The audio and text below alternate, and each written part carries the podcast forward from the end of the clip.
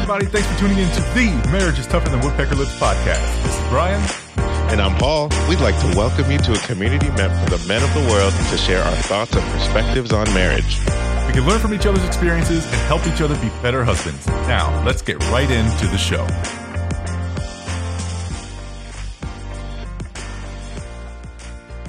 All right, thanks again for once tuning into the Marriage is Tougher Than Woodpecker Lips podcast. I just want to thank you for giving us this time to speak in your ears.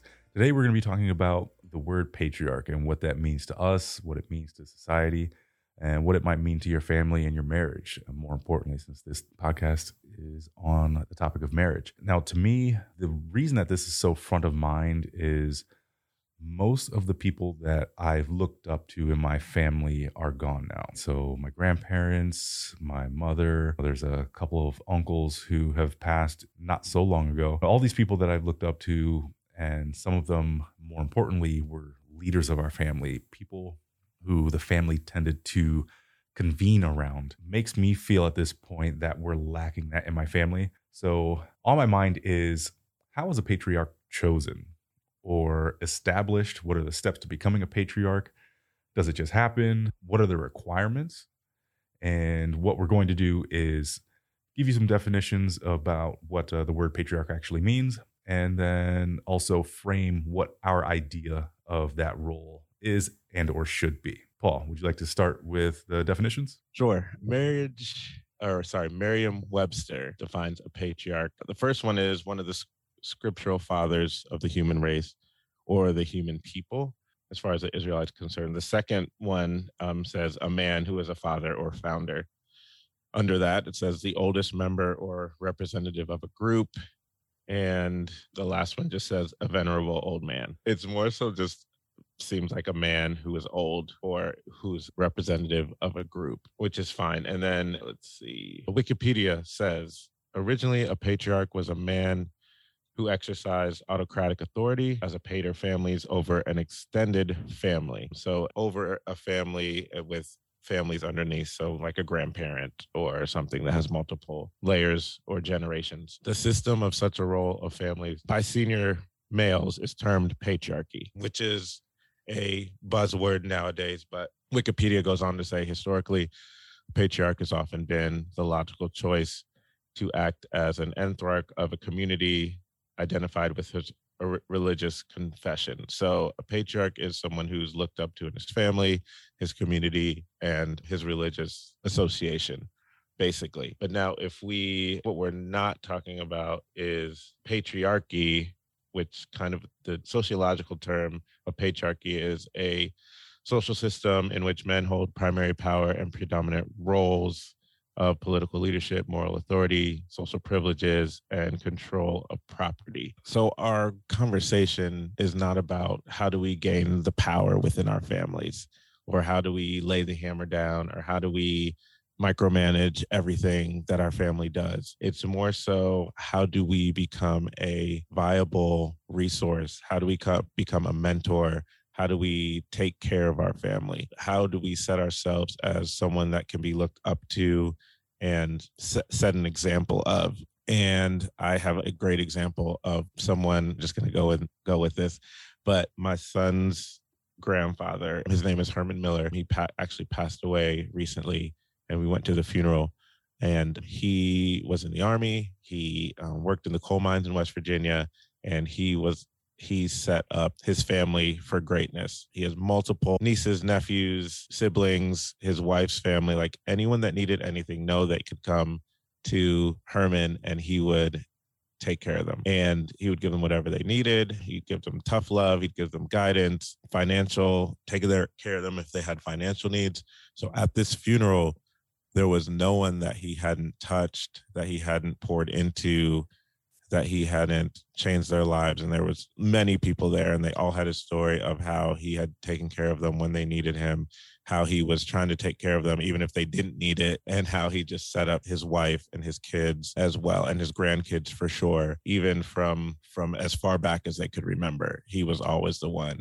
And i don't think he expressed the goal like i want to be this person. He just put steps in place and he became the reliable person in the family that everyone knew. If you needed something you could go to uncle herman or as the grandkids affectionately call him pop pots. Those are that's just an example of he didn't like norma his wife ran the show but he was the one that they knew you, if you needed something you could go to if that makes sense. So it wasn't like being domineering or power hungry or anything like that but it was more so how do i help my family and how do i make sure everyone that i can and not even family members just the community so many people had stories of how he touched their lives and that was just i think a, a great example of what we're talking about here yeah and uh, like i said in the uh, the opening there I don't necessarily have anyone like that in my immediate circle right now. So for me, I feel like I might be in line to become the patriarch of our family. It's a struggle for me because I don't know. The definition basically said you had to be older because with that become, comes wisdom, uh, comes experience, and all these things. Right. So I'm starting to be very mindful of what or at what age does this sort of role take hold. I, I think I can show signs that I'd be eligible to be the patriarch. I can be gaining knowledge and go out of my way to help others in need, as I often do. But ultimately, what I'm seeing is a lack of anyone else stepping up into that role. So, therefore, I wonder if I feel I'm the most logical choice, can I assign that duty to myself? Which, by the definition, I don't feel that I can, right? But right. in another way, I feel that I can because I can just insert myself into taking those duties. That makes sense. I don't. As we're talking about it, as I'm looking up definitions, I don't know if you can assign it to yourself. I think it just becomes assigned to you by the others around you mm-hmm. based on their reliance on what you bring or those all those teachings that you have or the reliability, the consistency, how you get people together, how you can rally people, how you support and take care and serve others. And I think I think age does have a factor in it. So you may not be a patriarch per se, quote unquote, but you may be looked as a leader or someone who would be looked as as like traditionally like an elder, like someone that is like a statesman within your family that has weight to what he says, but might not necessarily be the patriarch. But like you said, it may just be something that happens 20 years from now when you're almost 60 and everybody's like, oh, hey, yeah, Brian. That's that guy. patriarch of our family. Yeah. but I don't. I don't think it's something you could say, yep, I'm the patriarch because I'm the only guy left. like that sounds very patriarchy. Like I'm gonna right. announce myself as right, right, the guy. Yeah. You know, and yeah typically that wouldn't have crossed my mind. It's just simply that role doesn't exist right now. And I yeah. feel that my family has a need for it because, other than my mother in law, there's really no one else who is taking on the role of trying to bring everyone together. And how I mentioned earlier, who's going to be that person who initiates and puts together a family reunion? Because those things are important in my yeah. mind, right? Yep. Uh, like I said, being black already makes it tough enough to be able to track your heritage. But if you're not right actively trying to preserve what you do have, you know, then I think I feel like you're taking an active role in letting your heritage fade. Ooh, that's good and a gut check. Mm-hmm. Yeah, that makes a lot of sense for sure. So, and so if you, I guess if you had someone like someone else like that was a female in your life that had that role besides your mother-in-law more so in like your blood family mm-hmm. like because you have all uncles i guess that is why you're doing that but if you had you wouldn't be opposed to a matriarch to set that role you just don't have that because no that's the scenario i came from especially my right. grandmother she was the matriarch. And I would even say she was more so the head of the family than my grandfather was, right? Mm-hmm. She was the one who everyone wanted to be around all the time. She was the one who, you know, hey, I'm cooking dinner. Everyone showed up. It wasn't a question. It, it wasn't, hey, are you going to, are you going to Nana's house? Like she said, she's cooking. Of course we're going, right? I'll see you there. I was like, what what time are you showing up? Is I guess the the only right. question. Yeah. The holidays, we were always there at her house, their house. So I think that is the type of household I envision my wife and I having the, the communal household right? Right. Holidays. If I say I'm having a cookout, like I could tell a couple people, but everybody shows up and they're Yeah. not hurt that I didn't specifically give them an invite. Like I put it on the wire. You're expected there. For Um, sure. And I don't know, man. I feel like I'm on the path to get there. What I'm getting to, and I, I know I can't assign myself to that role, but I feel like there are a number of people who already look up to me within the family. hmm And with what we were just talking about, I feel like the only thing that changes from what I'm doing now or what I'm trying to accomplish now to actually being named a patriarch, which on the other hand, like I don't think I've ever heard anybody say that about someone. Like, yes, Right. this is the patriarch of our family. Here's a painting of them. Is just age. Yeah. I I think mean, they usually don't say that till you're dead. Or yeah, well, exactly. Go talk to them because they have all the history before they can no longer speak to you. That's the person you need to go and talk to. Yeah. Yeah. I think age is it. And I, cause I think like in my family, like my mom, I, thinking of my mom's side, because my grandparents passed probably eight, eight or nine years ago or so. But, and once they passed, my mom's, my mom has, there's five girls and three, three boys. So like they've all been trying to like hold that together, but it's becoming less and less of a thing because everyone literally lives in a different state or a different area. So it's hard to bring everybody together. Before, obviously, when the grandparents were alive, it's we're going to go to grandma and grandpa's, and it was just we're going to go see grandpa and that type of stuff. So we would always migrate on holidays to where they were. So it's trying to, it sounds like where we are, and probably with our age too, between 35 and 55, you're trying to figure out like, as people are transitioning and they're no longer either able or they're just no longer here like what's our role as we get older within our family? And those of us that want to leave a legacy those of us that want to preserve those of us that are looking to we want to make sure our family feels that. And we want to make sure that we can be there for our family. I think for me that that was why this conversation was so interesting because it's, i don't know if i want to be the patriarch but i just want to be together but obviously someone has to coordinate that and i think for me i'm i'm right in the middle so i have a lot of older cousins especially on my mom's side so i would lean to them significantly 10 15 years older than me so it's i wouldn't even think of myself being in that role until they either just fumbled the bag and didn't pick it up like blatantly Right. or they were just like nah i don't want to do it or they're just no longer here because they're here it's more so i would work in conglomeration with them to put something together. So let's all get together. Um, Mhm. and now that you're saying this, I probably should put that out there because we've tried to a little bit, but we definitely need to do something stateside. And we have some that are overseas. And now with the pandemic, who knows what that means as far as getting together. But I think we definitely need to do that, take the mantle from our parents a little bit as they're Mhm. getting older and take more of assertive role in getting everybody together. Yeah, that's a good point, man. What is the appropriate time to take some of those responsibilities off their hands and let them know, hey, we're planning this. All you got to do is show up. I think that a while ago was suggested in our family that, hey, we're getting older. It's it's time for you guys to start kicking in. you know what I mean? With Right. the effort of reaching out to everybody and letting them know, hey, we need to get together and following through on the plans and not just saying, hey, it would be nice if. So, this being a, a podcast on the topic of marriage, I would really like to tie this in. And what is front of mind for me is let's say a man does become the patriarch of his family or is quote unquote named the patriarch of his family. How does that, or how would you imagine it affects a marriage? And, and I guess more or less what I'm thinking of is as those responsibilities become more and more of a reality, even though it is a familial role, does it take time away from your marriage? Is there a pool to serve outside of your household that leaves your wife or your children wanting more of you? I think that's a good question. In my mind, I think um, whenever you would take on that role, you probably have an older generation underneath you, and then they mm-hmm. also have kids as well. So you don't have to take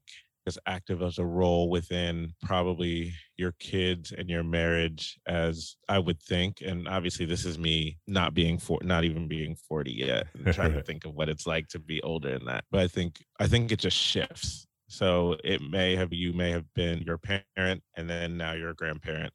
Now they're your grandkids are getting older. Now people are looking to you for guidance and leadership. So you have more of that space to be an ear because you're not looking to provide for everyone because hopefully your kids are taking care of them and even your grandkids are starting to be more more assertive as well in their lives.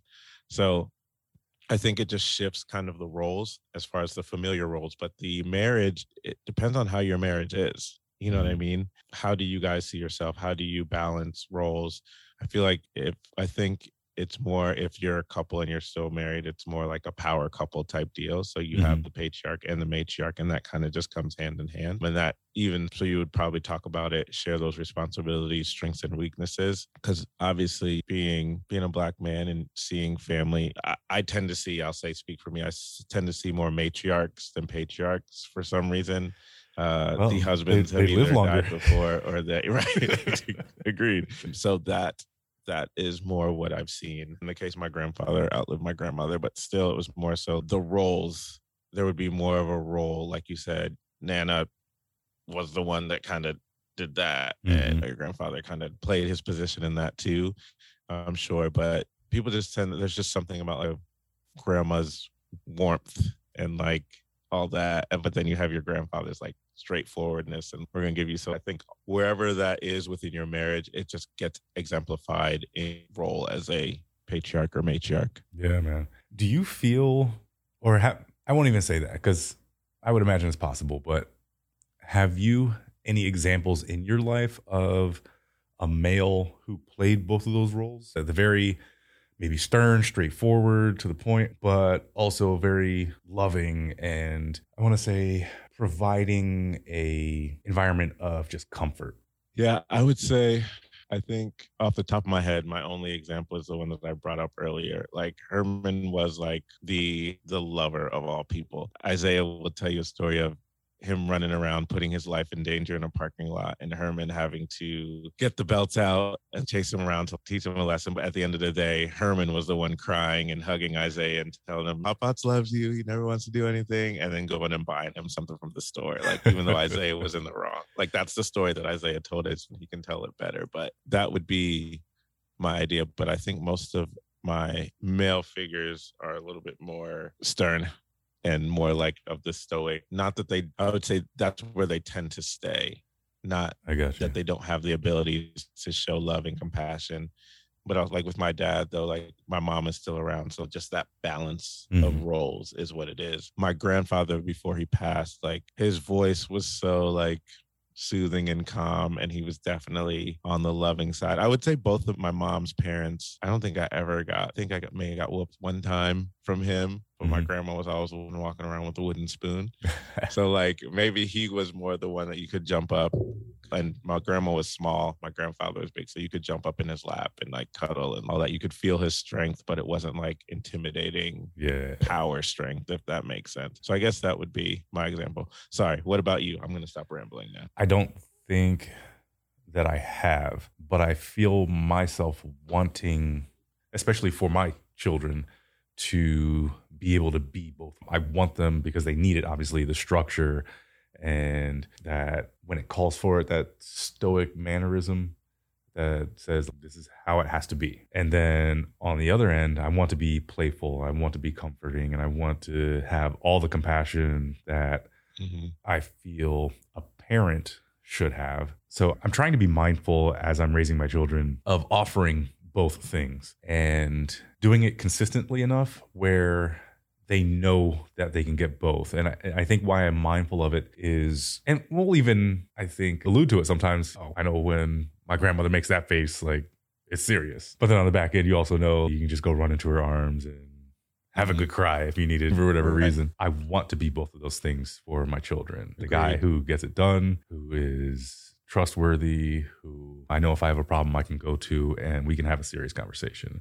And then also hug it out no, that makes sense. And I think tying it back to marriage, if you see that your spouse is more gifted in a certain area that you want to espouse to in taking on roles or really in general lean to taking notes on how they do that because my wife she is the one that people come to and have conversations and she gives great advice and all that but she's also very stern order like mm-hmm. she's a person of order as well so to see that balance makes it possible makes me see that it's possible but also i can glean to how she speaks to people how she leans on her experience and uses those like life application when she injects her personal experience into conversations, when she keeps it focused on the situation at hand and all those things. And I think I've been getting better at doing that. And I think that helps me even in this case on the podcast, where generally if we're both in a room, I'll